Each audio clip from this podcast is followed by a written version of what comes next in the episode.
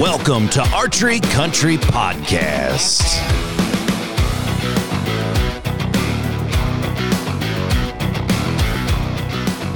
Hello, everybody. Welcome back to Archery Country Podcast. As we are rolling in St. Cloud Waite Park location today, I have Brandon along with Jake and John here. Super excited about this podcast because we are talking with a superstar from a company that is five star and plus. Mathews. We have a Mathews uh, design engineer and manager coming to us from Wisconsin, Mr. Mark Hayes. How you doing, Mark? I'm doing great, guys, and thanks for the intro. I definitely didn't deserve that. well, I mean, you are a superstar because you've been on some Mathews videos and you go to a lot of big shoots and you shoot a lot of big animals and you're part of an outstanding company. And on that basis, um, if you wouldn't mind, just give us a little background about you personally, your hunting career, your your target archery career, and then also your career with Mathews, if you wouldn't mind. Yeah, for sure. Um, as you could guess, probably all those topics are intertwined, and uh, we'll keep it short. But um, basically, this is I'm doing my dream job. Uh, when I was 16, I decided I was going to be a engineer, and I wanted to work in the archery uh, world. So um, which a lot of kids have that goal uh, for sure. But um, I I was able to um, go to a really good engineering school, uh, kind of stay focused on um, my end my end goal, which was to to work in the industry, but specifically for Mathews. I started writing Mathews letters when I was basically 15 or 16 when I decided, and kind of kept it going and was able to um, you know, shot in the dark at a internship, uh, which we don't really do internships here, but got one um, my junior year in college, and then had a fantastic time here. Obviously, learning the ins and outs of the company and what they stand for, and the people that are here. Um, was invited to come back after I graduated as a full time position. So um, that story was definitely. Uh, means a lot to me. Like I said, I'm doing exactly what I want to do, and I get to work with people that that are doing exactly what they want to do. So a lot of passion in the company, a lot of people that just care about making the best products in the industry, products that they would want to use. Um, my hunting career, I started hunting with uh, my dad, like a lot of us do, and um, he was an archery hunter, always shot a Mathews, and that's kind of where my love started for uh, the brand. But um, we grew up in Pittsburgh, Pennsylvania, so uh, hill country deer, and never really uh, didn't know much about like agriculture and stuff like that. It, it's hill country stuff and learning whitetails and, and just monotonous timber. And I think I really got to cut my teeth in the mountains of Pennsylvania, which was really cool. But since moving out here, I've, I've really gotten into uh, a lot of different things. Uh, a western hunt or two a year is something that I really prioritize. It's a great way to kick off the season um, and get ready for my passion and you guys too. I assume is uh, you know the whitetails that are around here and just the the smartest animal in the world, really a mature whitetail to pursue. So. Um, love doing all of that stuff. Um, had the opportunities to do a lot of things. A lot of people that uh, know more than I do have uh, shown me around, and and part of the other part of the off season is, um, you know, target archery hasn't been something that I was even aware of. I shot local 3Ds when I was a kid and stuff, but one of our corporate structures and um, things we do is purposely send employees to shoots to shoot them. Um, and you can't, you guys have been to sh- all kinds of shoots, but um, you cannot replace the knowledge that you gain just from being around people that are passionate about target archery. I mean, it, it is just a different breed of, of person um, that is so detailed and realistic in what it, what can be achieved and how it can be achieved um, with archery. It's where really where you learn um, how far you can take a component, how accurate that component can be, regardless of the situation it's been in. Uh, the mental aspect, what you know, we test all kinds of stuff, but what? How does a the shooter mentally um, take in, take that into account? And then the other part is just relationships with our pro staff and the people um, that enjoy our product. So we get to be a face to people and a contact that uh, really helps in, like I said, the mental game for both the amateurs, but especially the pros. Absolutely, and and by all means, we're not going to downplay any other company in the business, but that's one thing. Um, and Jake, you can attest to this. Going to a ton of shoots is you don't see a lot of other clientele from other customers, especially the design team and the engineers.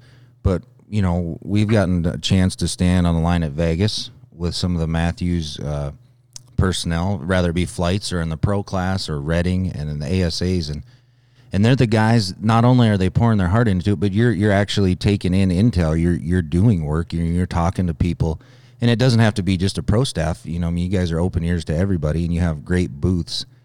And and a lot of times, I think in the hunting industry, people will put their thumb down on target archery, but that's where a mass majority of uh, you know stuff that you guys are actually putting into your bows and your risers and and your design is coming from that world a little bit you know? Definitely. Um, we definitely cut our teeth in, in, target archery and you see that continuity between our hunting line and our target line uh, wherever we can. And and the other thing too is, is the guys that are going to the shoots and nothing against people that haven't i'm just using this as an encouragement that those are probably the best shooters in your local area that are going to these national shoots. And so those guys are going to learn something at a shoot and bring it back to a shop. And be able to tell everyone else about it. You know, yeah, that's, that's kind of the trickle down of information that we have seen. Yeah, and I think too, like I, I think there's a whole lot of um, aspect put on, like if your goal is to be a good hunter and to make clutch shots, I know for myself, if I'm shooting some national tournaments and things where I have more pressure on, I know what that feeling's like. I have a better chance of being successful in those high pressure situations, even if I'm not in the running to win a national tournament. Um, but if I can get myself in a in a spot where you feel some pressure and you feel, you know, how do you work through those things? Definitely, you cannot practice your heart pumping that hard. And I think, it, like as far as equipment, um, you know, from accessories, but more or less your bow, uh, learning how a piece of equipment performs under pressure. Um, that's a general term, uh, but you can tell a lot about your bow uh, when you're put into those situations. You know, where if, if you come into the shop and you, you're shooting at a bale that's five yards away and everything's working, and, and yeah, I love it. But to really, you know, put your equipment under pressure, that'll tell you a lot. And, and, and that shows when you guys are actually taking the bows and putting yourself in that predicament and seeing how they handle, you know, and you can go back and change something if you have or if you have to. Exactly. Yeah, and to, to just see others how they react too, because we have a different perspective. Um, we have an, a great amount of trust in the product um, that helps our mental game, but to see someone that doesn't really know the product as well and see them succeed with it in a pressure situation, that's when you know you have something that's quote unquote forgiving. And I think that when people say that word, not a lot of people know exactly what they're talking about, but it's can it perform under pressure when you are breaking down in form, in mental, in nerves, you know, that's what forgiving is. That is a that is awesome. How big is your so you're the design engineer manager? How big is your team? Without getting into specific details, uh, before we turn open up the whole world on questions, how big a team do yeah. you guys run? So we got six guys um, in, I guess you could call it my team, but we are structured a little bit differently. Matt is still super heavily involved in our lead designer, and he has four guys of his own, and they're across the street. Um, our team is um, kind of the liaison between Matt's team and manufacturing. We're, we're the support group for Matt, and we are getting new products in uh, the pipeline and ready for manufacturing so that when we have when we press go on the machine on a new product we have already tested a bunch of that those things and there's not um, hiccups and there's not surprises. And that's really um, important if you're trying to hit such a tight timeline that we are to um, design new product but ship new product. Um, those things in the past have not been as intertwined, and you can see it in um, when people you know, miss dates for shipping and things like that. Th- those are surprises in the manufacturing process that we're not taking into account. And so, our, like I said, our goals are twofold: one, to get Matt's genius into a product that can be manufactured, and then also just to support his team uh, be running um, basically as fast as he is. Yeah, that's uh that's it's eye opening or ear opening in this case. Um, so the great thing about Mathews uh, being one of the number one, I guess you say of the top five or top three. I think you can pretty much say right at the top. Yeah, they uh, you guys have hit a home run, uh, and I personal experience. I haven't shot Mathews, but for the last three years, and Jake actually turned me on to the to the bows. They've been around, and I seen them, you know, coming from the target world. Uh, you guys have hit a home run in, in the latest product, uh, the VXR. Uh, based on that, if we dig a little bit into that bow specific, you know how long how long is is there one bow I should say in the last five years, and we'll even go back to twenty years, but is did that bow take more of your time on planning? Uh, and you know we're talking years ahead of the schedule, but how much detail and time did you have to put into the VXR? Yeah, so thank you for that compliment. We the VXR has uh, done extremely well. We're very happy with with the product this year. Um, now you talk about time. There's um, there's a lot of things that go obviously into a bow. Um, one of the things that takes the most time for us though is at the end of the day, we cannot launch a product, a new product that is worse in any way um, than last year. So um, a bow is a system, and you know everything has to work together. And where I'm getting at is the efficiency of, of the system is the utmost important for us as an engineering department. So basically, what a, a user puts in, the effort he puts in to pull the bow back, you have to. We want to get as much energy into that arrow as they put in as possible, and and the reason is twofold. One, um, you, you don't want to have wasted energy because that that turns into noise, vibration, heat, loss of energy. You do not want that because your your arrow is going to be slower because of it, and the experience is going to be worse. And those are two things that I think Mathews in general really key in on is, is the experience of the bow because you know I, have heard it before said like, well, why does vibration really matter? It, it matters because when when you have a bow that has very little vibration, like the VXR 31 and a half and 28, it's a pleasure to shoot. For one, um, it, it has, it's quieter because vibration is a form of sound. You know, if, if something's moving, it's moving the air molecules and creating sound. And and three, it's more efficient, and and that that's what really not just because we want it to be no vibration do we make it no vibration, but we want more energy going into the arrow, not going into vibrating the riser or the, the handle of the bow. So, yeah, I, I hear that a lot. Where like, what? Why? Why do you focus so much on vibration damping? And it's because we are looking at both sides of the equation. We're looking at getting the most efficient bow so there's less energy to actually vibrate the bow. And then now that there is energy in the bow, because you can't have a 100% efficient system ever, how do we mitigate that? And that's with a lot of things, but like one obvious one would be the 3D damping and the EHS uh, damper out front.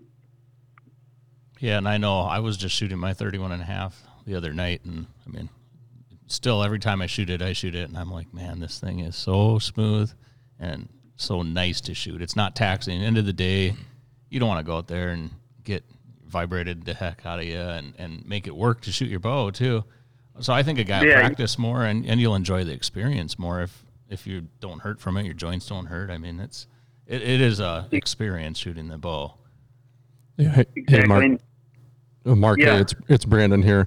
Um, one thing, just as you're talking about that, I've I've been shooting a Mathews I think now for like 17 years, and I get the new one, at least new one new one every year, and I can definitely test as the years go on. It's amazing that every year your bows seem to get a little smoother and a little quieter.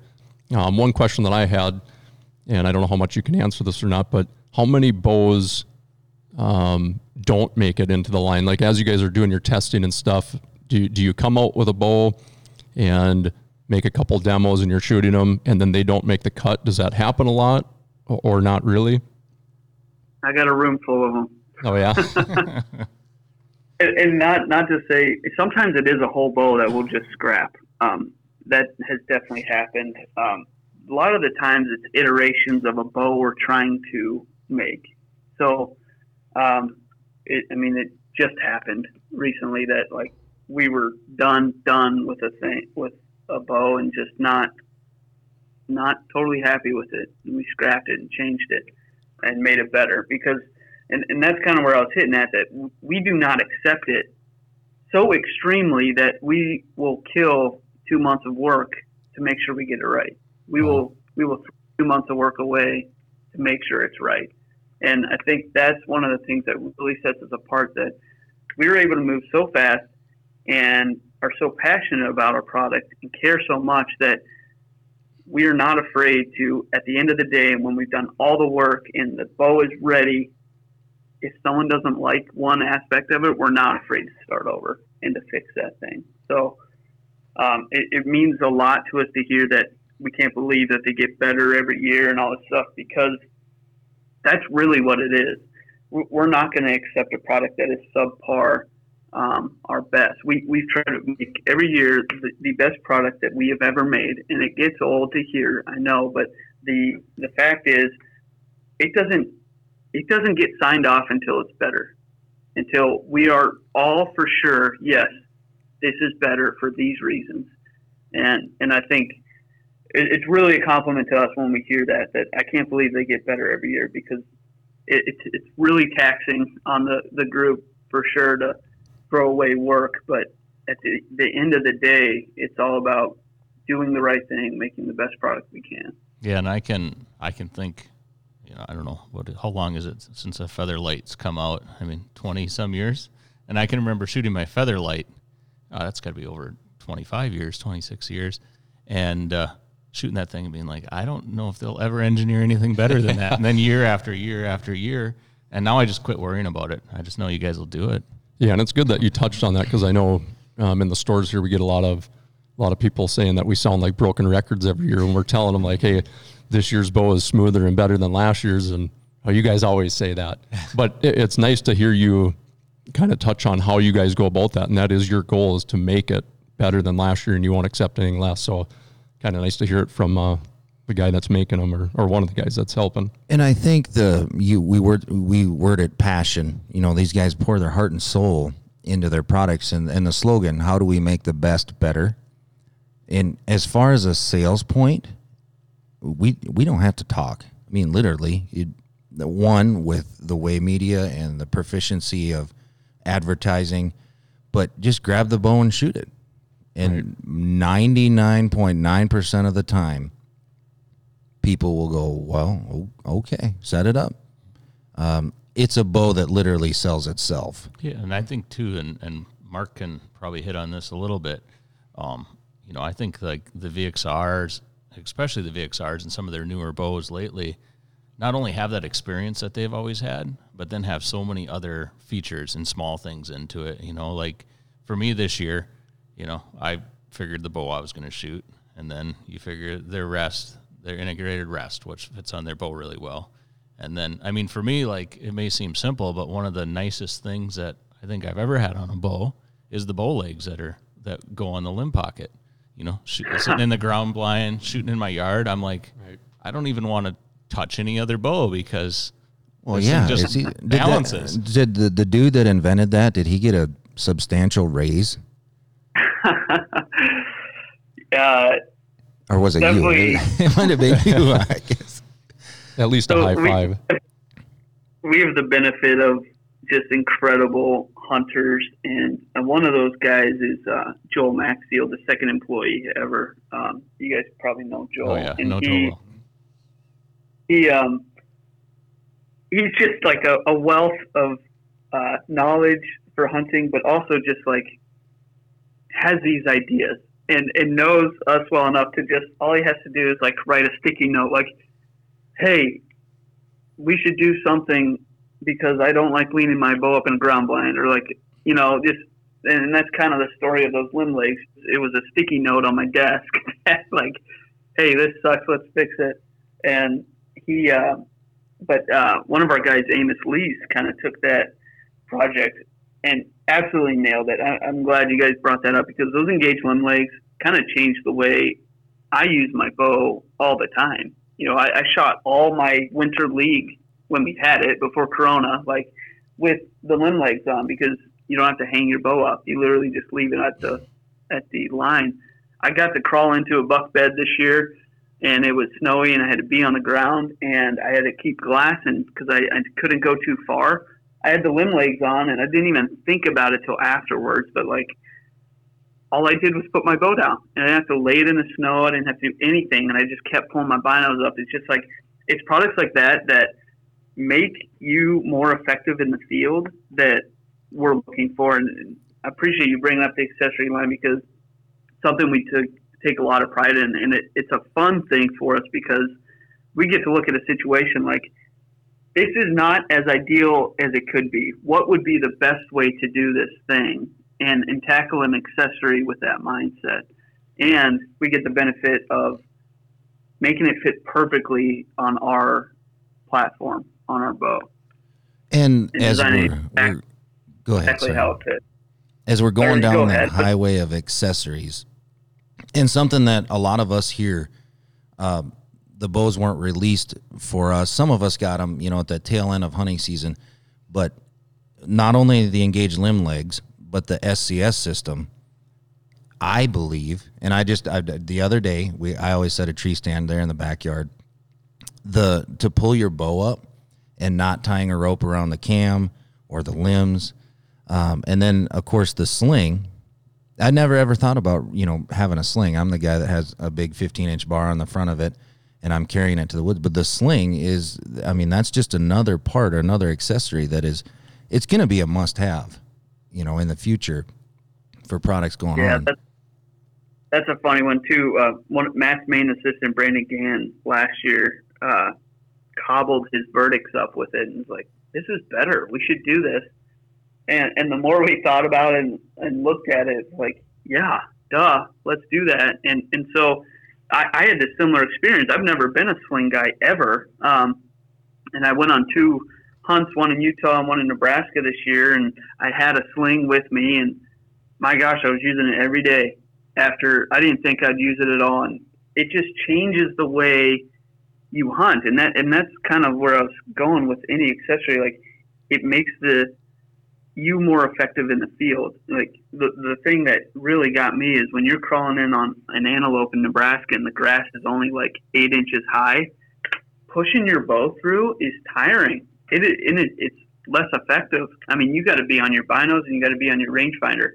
This year with the sling, I was able to cinch that to my back and hands free for the first time ever crawl. And you're crawling for hundreds of yards sometimes, and to be hands free to crawl when you when you're crawling up on an antelope, it's like it, it completely changed. It made you made me more effective, and I think other people had the same experience. That yeah, this is way better. Um, you know, you can also cinch that sling down, which I was able to do this year, and shoot it with it on, as long as like you have a stabilizer in your sight, kind of keeps it out of the way. But you can pull that cinch cord, and it just it makes when you know when something's good whenever you don't have to think about it anymore when it just it becomes part of your routine and it has disappeared because it's just that useful it's made your life easier yeah and i think too you know you talk about like a western hunt like a sling um, we can all think of the advantages of that real easy but like you know i was hunting late season with mine and cold weather you know your hands are cold you don't want to hang on to stuff it's nice to have that sling just to walk to your tree stand, even if it's only, uh, you know, 200 yards or quarter mile. Uh, you know, it, oh yeah, those, yeah, those, yeah, exactly. Those little things, you know, can help make that hunt just a little bit better. Absolutely. The um, there's so much to talk about on that platform, and last year you guys had the Vertx, which incorporated the new switch weight mods. Um, revolutionized the industry as far as as performance goes. You know, just switching out the mod and having your bow maxed out.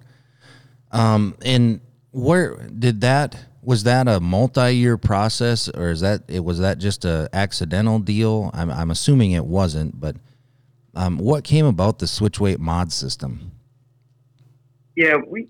I mean, we have a bank of things that we would like to implement at some time, and we kind of just wait for the right platform. The Vertx just ended up being exactly the right platform to try this thing on, and same thing with like the Engage grip that, um, you know, whenever we kind of were playing with it, but we're looking for the right bow to put it on, and the Vertx had that as well. But back to switch weight. Switch weight is a thing that Matt had um, invented and actually did something similar on a.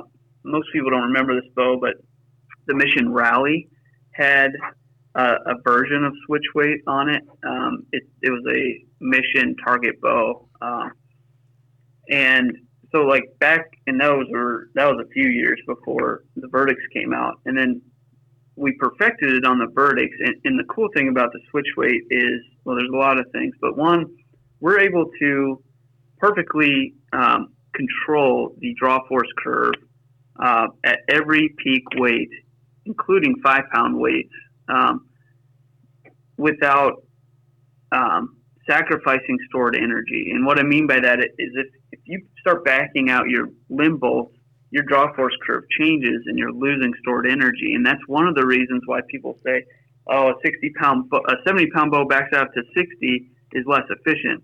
What they're, what is actually happening is just you're storing less energy. Your, your limbs aren't deflected the way that uh, they need to be uh, to, to have that perfect curve. So that's why like a 60 pound mod on a Vertx is going to have a perfect uh, draw force curve every time. The other cool thing was, you know, for the user, obviously he gets to change that out super simple, but also your bow is way more valuable now. Like uh, in a few years, if that bow gets down the road and you're ready for a new one and you go to sell it, you can sell it to anybody, and it's really has helped the whole limb and you know draw length and all this stuff issue of you can make that bow whatever you need it to be for whoever. Maybe you're handing it down to your son or something with an easy four screws in and out. You have a bow that fits another person and did not sacrifice any performance, and that's the biggest thing.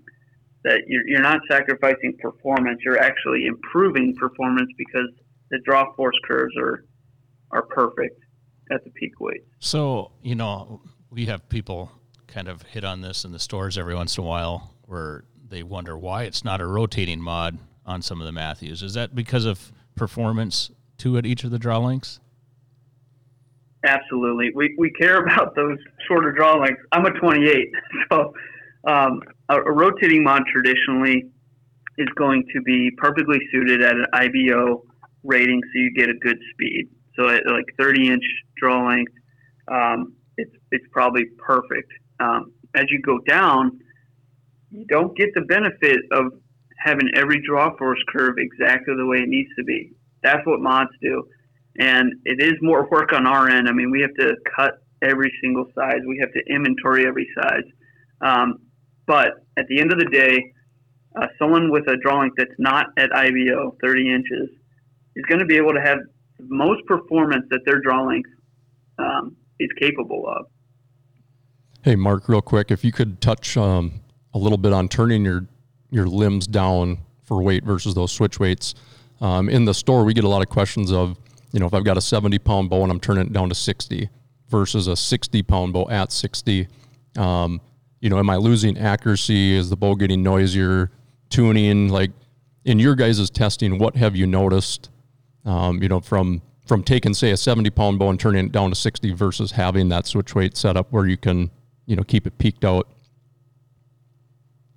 yeah so you don't lose accuracy and you don't lose tunability and i want to be clear about that if you back out your limb bolt that limb pocket is made to be backed out and that that's for dialing in your draw draw weight exactly where you need it to be however um, you do lose efficiency in, in the sort of in the form of stored energy. So, so as you back out those limbs, you're talking you, you're talking speed then. Yes, you're going to lose a considerable amount of speed if you back out um, your limbs to get a certain weight than if you would to do your mods, and that's one of the reasons why we did five pound increments so that um, you don't have such a big jump. You could go to 65 pounds with a mod and keep your limbs all the way down, uh, which will give you the most performance on your arrow speed um, as possible. Taking the cam um, and just moving just a little bit to the side of the switch weight mod, the top hat system has been around for I don't even know how many years. But About five. Five years. If you take and that's how we're so if we center or you set your rest center shot uh, on your riser at your pro shop or if you're doing it, having the ability to move your cam over um, with your top hat system is it's now the tail wagging the dog, so to speak, as far as tuning, and even to dip into the whole super tuning aspect. Um, is that something that's that's here to stay? I know that you can't get into complete details about the future, but how successful was that for just the tunability of a Mathews? Uh, huge. We are really satisfied with the Top Hat system. Uh, we know there's other systems out there. However, the benefits of the Top Hat system, or what you basically just said, is that you set your rest right down the middle, and you really don't touch it again. Um, and you move your cams to line your string and the string path up with where the rest needs to be. And that way you don't have your arrow sticking way in or way out. Uh, one of the ways that you could check it where your rest is is just line the string up with the back of your grip. And our grip has a mold line right down the center that you can line the string up with. And then just see which direction your arrow is pointing. You want that arrow pointing right in line with the string that's lined up with your grip from your eyes perspective. But what the cam movement does is everybody is different. I'm guessing I cannot pick up your guys' bow and shoot a bullet hole with it, and, and it would be a disservice for um, me to tune someone's bow and say, "Yep, got a bullet hole with it," and hand it to them because at the end of the day, we all grip the bow differently. We have different face pressure, we have different releases, and we shoot different arrows. All those factors and some more affect the tune of the bow, and so having the ability to move the cams, uh, obviously the goal is to be able to tune anything, any weird grip, any weird release, any overspined arrow, underspined arrow. The top hat system is what does that. And the cool thing that other thing is that it's on the zero T axle system is what we call it. And basically all that is is just two screws that take up any slop. So back in the day of shims and things, you're still dealing with slop because you had E clips that are fixed in a fixed position. Right now, we have top hats that always stay the same width, and when you screw those top hats together, you suck up any of the gap that there was. Um, so once you set it, it'll never move, and that and that's a big deal because when you finally get your tune figured out with your grip and your uh, release and your arrow, you want that thing to stay locked all season, and and that's kind of what the zero T axle was meant to do. Um, but yeah, I think the top hat system in general has allowed a lot of people to sh- to shoot and, and, accommodate a lot of people because back in the day, you're, you're kind of out of luck. You're if one guy shoots a bullet hole and the other, well, you can blame it on their grip. We're not in the business of changing someone's form we want to accommodate your form that you're comfortable with because when you're comfortable, you're going to be a better shot, and that's kind of what the top hat system will will do. And I can touch on that from like a pro shot perspective. Um, this is John, by the way. Um, you know, when we have guys coming in getting their bows set up, just yesterday I had a guy that uh, has a VXR decided to change arrows and um, he was messing with it at home and he had to bring his his rest noticeably out of center shot. Uh, brought the bow in within 15, 20 minutes, having him shoot through paper, um, seeing which kind of a tear he was getting. We were able to get his center shot back, you know, adjust those top hats, get things flying perfect for him. And it wasn't a, it wasn't an hour long process. I mean, in, in 15, 20 minutes of just quality one-on-one work, a guy can have that bow like you said, in tune, stay in tune. He's going to shoot it better. He's going to get a better broadhead performance, better flight out of that, and overall, you know, a better end result. That's great. Yeah, that, those are the stories we like hearing for sure. And and not only does it shoot good, it, it looks right too, and you don't have to do funny things. Like it, it might have been tuned where he had it out of center shot, like tuned in in a, in the way that the arrow might be coming out clean, but it's way out of center shot, and that messes with your um, whole sight picture. You got to move your sight way out or way in to accommodate that. You're looking at the side of the riser, or the bow looks crooked when you're aiming that way. Um, and, and so it is part just feel and comfort that not only is it tuned, which you can do by taking the center shot out if, if the bow's not set up for you, but it, it looks good too because everything's right down the middle. Your sight picture is going to be perfect at that point. Yeah, and I think that you know that's you know people that have a little bit older bow and they're maybe like, well, you know, mine still shoots okay, or or I mean, those are the things that may seem small, um, but I can tell you on the pro shop side of things and getting things tuned and set up, like those little things make such a big difference in getting that bow shooting well. And you know, I think for the hunter that translates into you know better broadhead flight. You know, getting we can get fixed heads to hit where you're your field tips are. I mean, less less problems. You're able to practice more efficient. You're able to be more proficient with your equipment because of that. Um, and those aren't the things that you just pick up and go on the demo range and shoot it, and you feel that there's a top hat system in there, right. you know. But I right. know I know for us, like, I mean, the days of having bows where it's like, oh, for the individual that comes in, and there's nothing wrong with the bow, but his form and he we can't get it tuned for him are are over because of those systems. I mean, we can move things around very easily. Yeah, and I think that what you're saying is you have options because of it. You you don't have to send someone out the door like, well, sorry, this is the best we can do because the product doesn't have a solution, right? So like we're the top hat system is a solution to get everybody shooting their bow how it should be shot, and and that's what I'm hearing from you is that yeah, absolutely. And the greatest compliment um, when we have to encourage guys to not shoot at one spot, when we have guys that are coming in and spending a lot more money on arrows. Uh, because the repeatability, uh, you know, an archery in a hole, rather you're a target archer or you're a hunter, um, you have to have confidence in your equipment and you have to make the same shot, rather be 60 shots or 10 in the backyard it has to be the same. And with the platform that we're seeing in Mathews the last 10 years, and of course it's older than that, but it, it can be consistent shot after shot after shot. And like you say, you guys aren't about changing somebody's form, and we can help aid in some form flaws, but now having we can build the bow or or uh, tune the bow around an individual.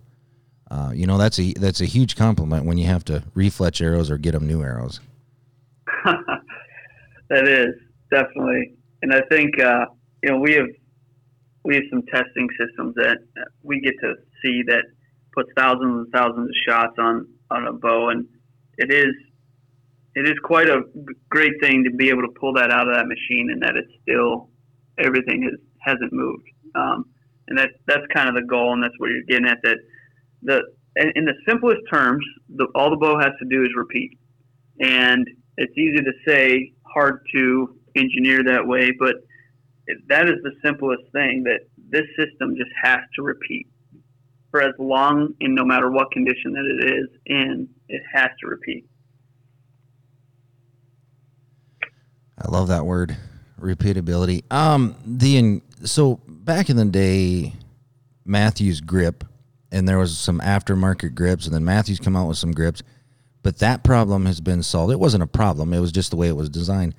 Uh, now the Engage grip, how much success have you seen from that? Rather you shooting the way that it comes or the side plate design, um, just that angle configuration in your riser, um, that adds to repeatability as well. Uh, how how important is that in your bow? It, has been huge, and it it's been. I kind of want to harp on this here. It, it, was a huge decision as a company. So you're right. We had a grip for a while, and then there's some other grips that we had added. However, if you would pull the grip off of any bow before the Engage grip, the, what you would find underneath the riser was the exact same for 26 years. And, and it has not changed because it, it worked for us. And we were able to build really good grip platforms around that interface, I'll call it, on the riser. Um, what the Engage grip brought was the first time ever in our history a brand new grip interface, meaning old grips do not fit on this, and you need a whole new set of new grips to fit on it. And so we did not take that decision lightly. We were not going to do it unless it was perfect.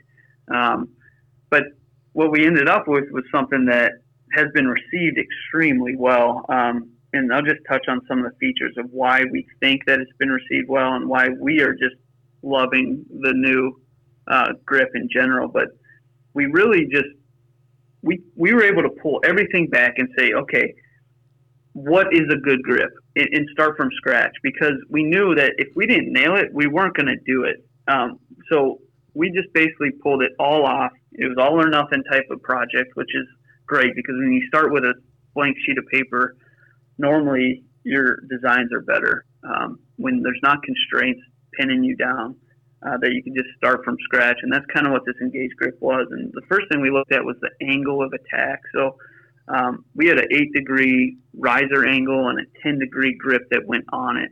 Um, that's a pretty low risk um, um uh, uh, grip. Sorry. And what that and that's really good. A lot of people liked it. However, if you wanted any higher than that, you had to start creeping that angle on your grip up. And what happened was that grip got chunky. Uh, we didn't like that feel. If you're shooting like a 17 degree grip, which is pretty standard on some bows, um, our grip was very thick in the forward and back direction because we started with such a shallow angle. Um, so our goal is to find where's the happy medium. Where can we be where people can still shoot a high risk, but the people that shot a low risk that are used to our Mathews bows are still going to feel comfortable. And we landed on 14 degrees, kind of split the middle there. Uh, what, but what that allowed us to do is that now you can go to a 17 degree grip or an aftermarket grip or something that is not going to feel real chunky. It's still going to be small in your hand and feel comfortable. So that we started there at the angle, and I think we really nailed that. Um, but as you go more of an angle, and we're going to slide up the grip here, I'm going to call it a beaver tail. That's what they call it in the AR world. But we we wanted a grip that had a deep throat. We do, you don't want to feel like you're sliding up that grip and that you're getting smashed or even slipping off of the top of that grip because with an angle and you're sweaty or whatever, it will do that. It will slide up. So we wanted a deep grip that you're not putting your hand on, you're putting your hand in the grip. And that's kind of the thought process we had there. So we have that beaver tail that kind of flips over the back, super comfortable, and, and really just gives you that secure, repeatable spot to put your hand.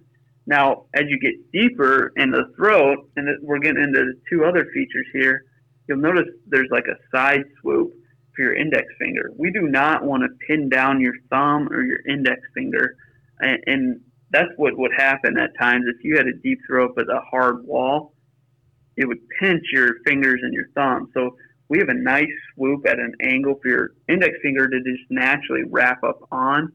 And then the backside, and we actually cut this into the riser itself, but we have a thumb release as well. So you don't get that pinching of the thumb. So the goal is to just have a comfortable, repeatable grip that you don't have any influence on because you're getting crammed in a spot that wasn't made for your hand. It was completely made for your hand and how multiple shooters will shoot it because different side weights and things will change your pressures, but the grip was made to accommodate all those things. And you mentioned the side plates, and that that's another option that we had offered that – has all those features, but also in a thinner platform in a more square back. Some people like that square back, and that's what you would get with those side plates. Yeah, and I think that's you know a lot of the new platform now is choices. You know, I mean, like you know, I think out of this guys that are here right now, we're all probably shooting something different. You know, I love the side plates. Yeah, that's given me my bow too. Yeah, that's given me a whole different feel, and it's also since I'm shooting a TRX and on my target platform, I can make that bow feel good as a target bow and then replicate that on my bow hunting setup and not have a whole different feel all of a sudden. Um, but I think you know you guys have just done such a good job of giving those options, and I think that's too to like somebody listening to this that wants to come in and shoot a VXR. Um, to also like if you pick that thing up and that grip that's on there is the thing that you don't think is what you like, there's options. You know, you guys have done a really good job of of picking those things apart and listening to your customers. And I think a lot of that comes from, you know, seeing you guys at the shoots and different events, um, and having, you know, yourself, the engineer team, the sales team, you know, talking to different people and, and listening to, you know, what's working for you guys, what isn't, what do you like, what don't you don't you like with it? For sure. And I just want to mention too that we are game on for the aftermarket grips, and we actually have really good relationships with the people that make some aftermarket grips for us, and and we want that to happen. Uh, we we share uh, the solid models of our risers so that they can make a better grip fit our bow. And like you said, there's tons of options.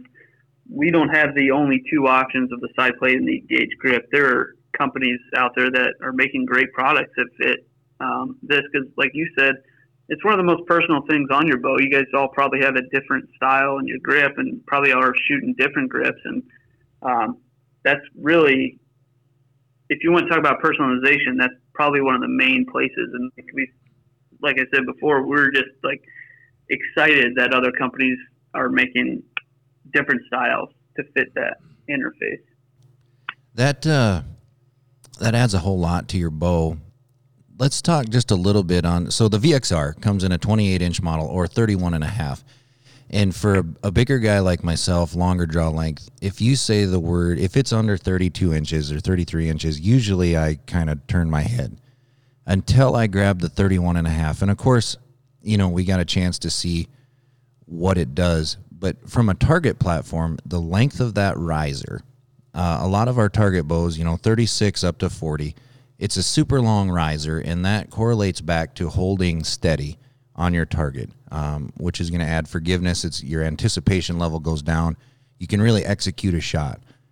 This is the first bow in my life that's been under the 32 mark as far as axle to axle is what I'm talking about length. But your riser is so incredibly long that it's a shorter axle axle hunting bow that out to you know 60 yards my pin the pin float has gone completely away on a hunting bow, almost to the point of where you get somewhat scared. Like, you know, the engineering aspect, did you take that from a target platform? Or was it something that you you guys have been dealing, you know, on some of your other bows you had a really long platform as far as the riser. Where did the where did the riser length on the 31 and a half come from?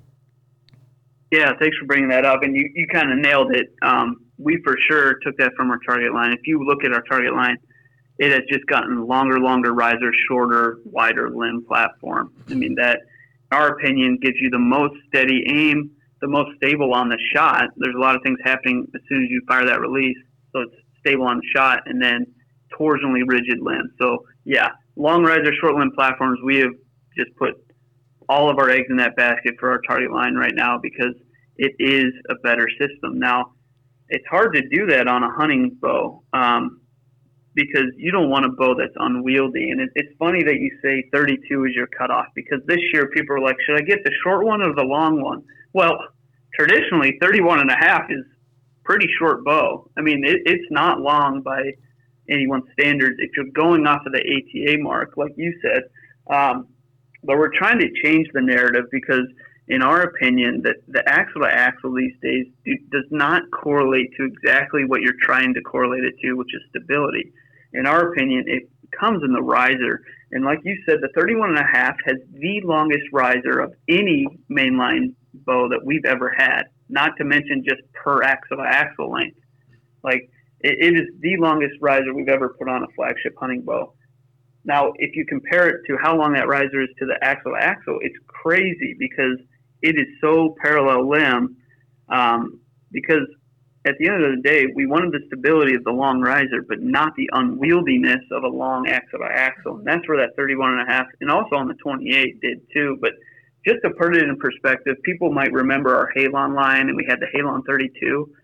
If you would put that our VXR 31 and a half riser on a Halon, it would make a Halon 34.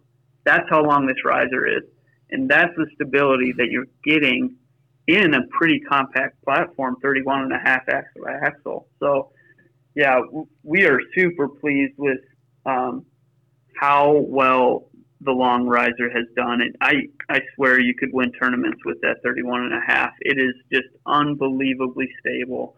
And like you said, super quiet and great for hunting, but just from an accuracy standpoint and for your ability to aim, that long riser is, so to speak, huge. It, it is just like, um, it's exactly what you want when you're aiming at long range. You want a very stable platform. And, and Matt says it in one of the videos he did this year, and I thought it was a good illustration that if you had a broomstick with two one pound weights and you slid those weights to the middle and swung that that broomstick back and forth, you could swing it pretty fast.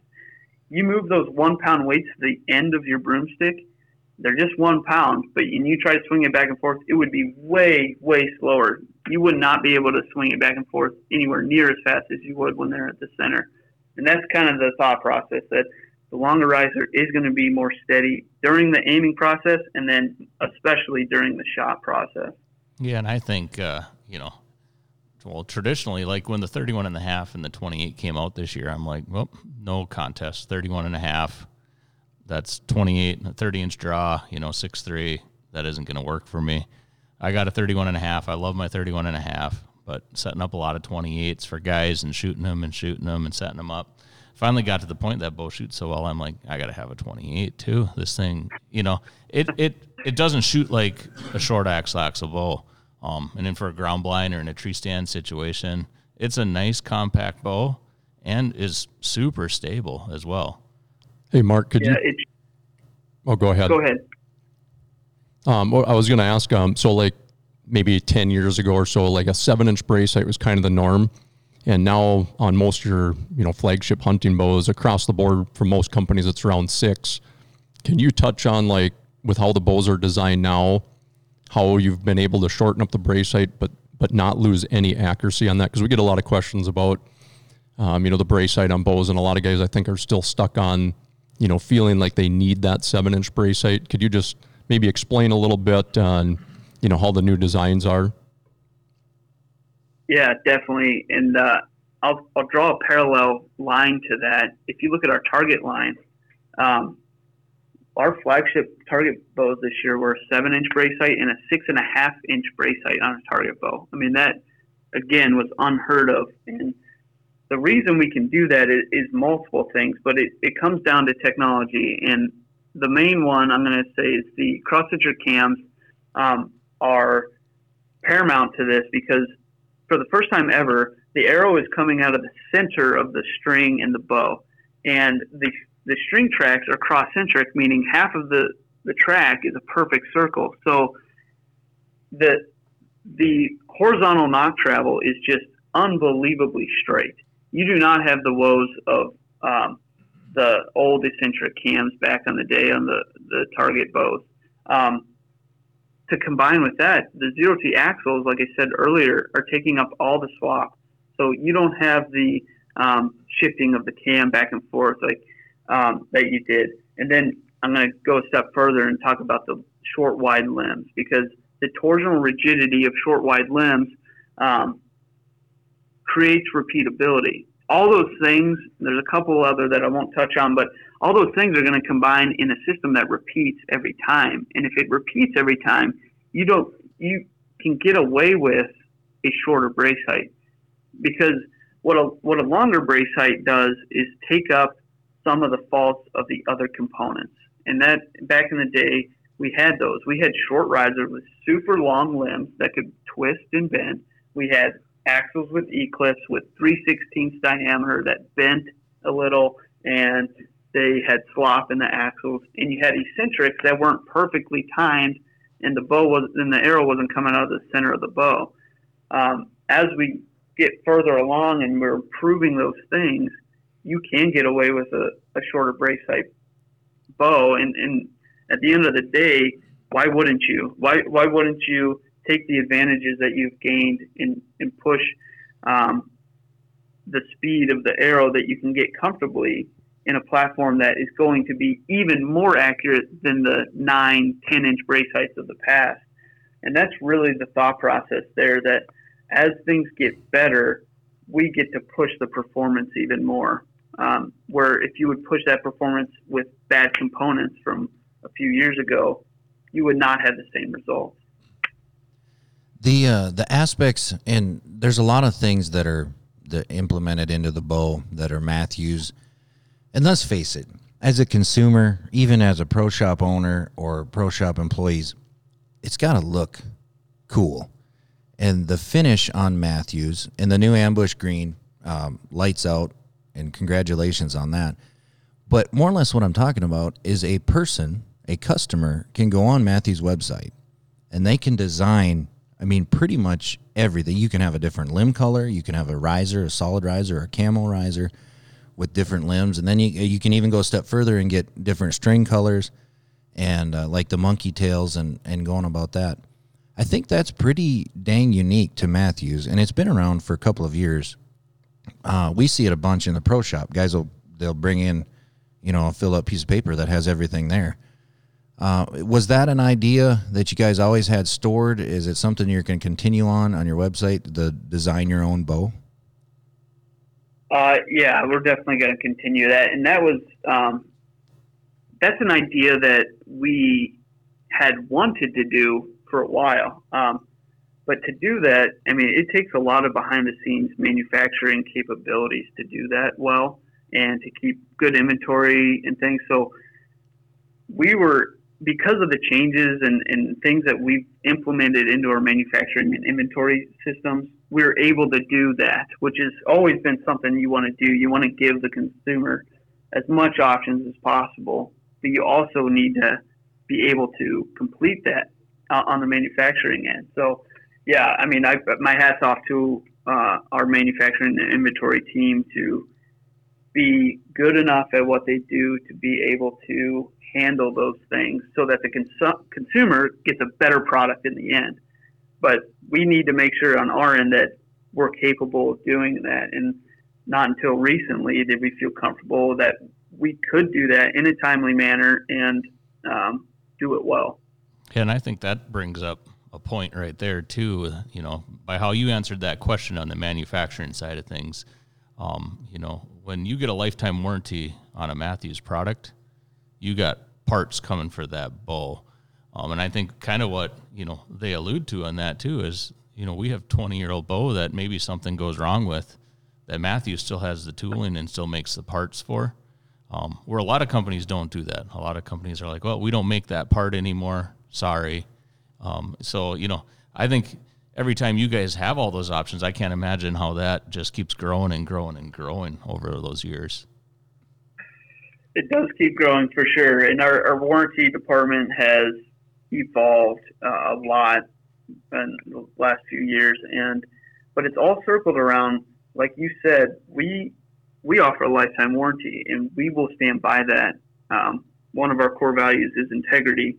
Um, and we stand by uh, any warranty defects for the lifetime of the product, and that includes some really hard stuff on the manufacturing end for us. Because you're right, we have to inventory and be able to make parts that we haven't made for 10, 20 years at sometimes, and um, so it is a hard thing to navigate, but something that Matt has just been totally um, 100% for that no matter what, we said you have a lifetime warranty. We were we are going to have those parts, or we're going to have a solution for you um, to get your bow back working. Because at the end of the day, uh, we see our dealers and our customers and the consumers as family uh, of this of this place, and we want to treat them like we would want to be treated. That they spent their hard-earned money on our product, we want to make sure that it's performing for them as long as they want it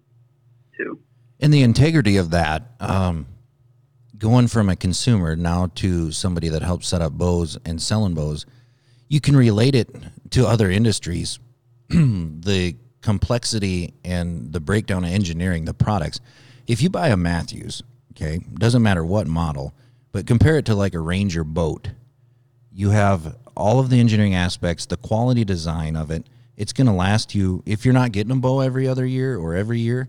Your bow is going to be you know up to par, and you guys will take care of that bow.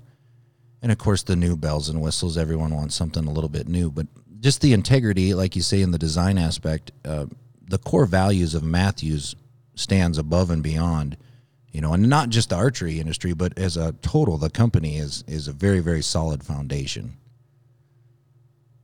Well, thank you, and I, I will mention one thing too that it's a double edged sword on that warranty too, because one of the ways to make it easier for us to have a lifetime warranty is to create products that last a lifetime. So, as a design team, we are extremely motivated to make products and components that do not fail.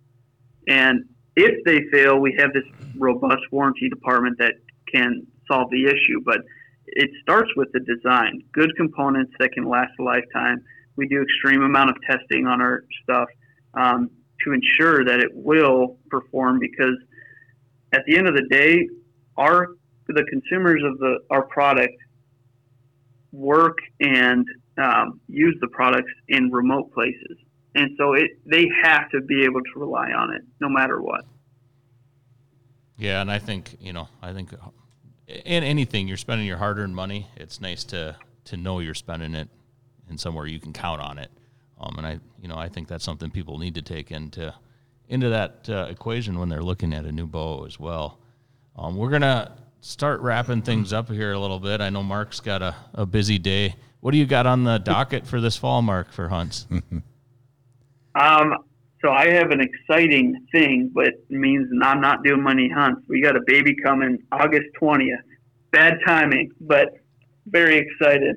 Um, so I am, and then we got three family weddings this fall. So um, I am excited though. I, I've chased two, well, I should say three specific bucks around Wisconsin last year.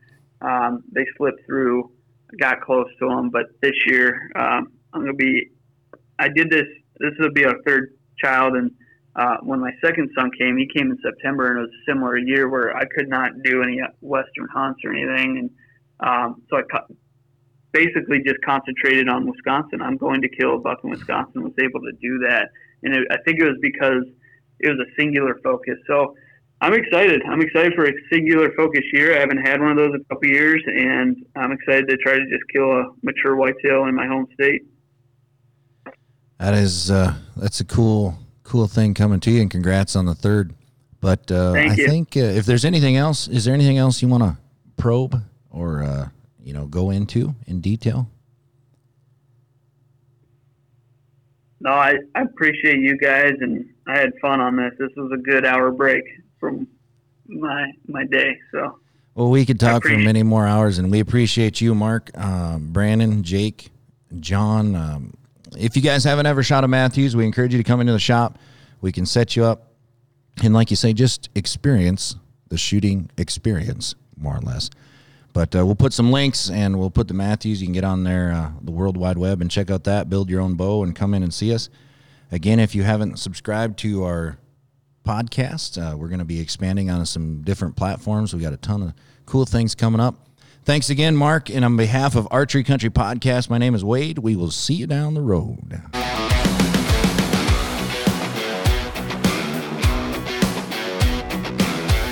Thank you for listening to Archery Country Podcast.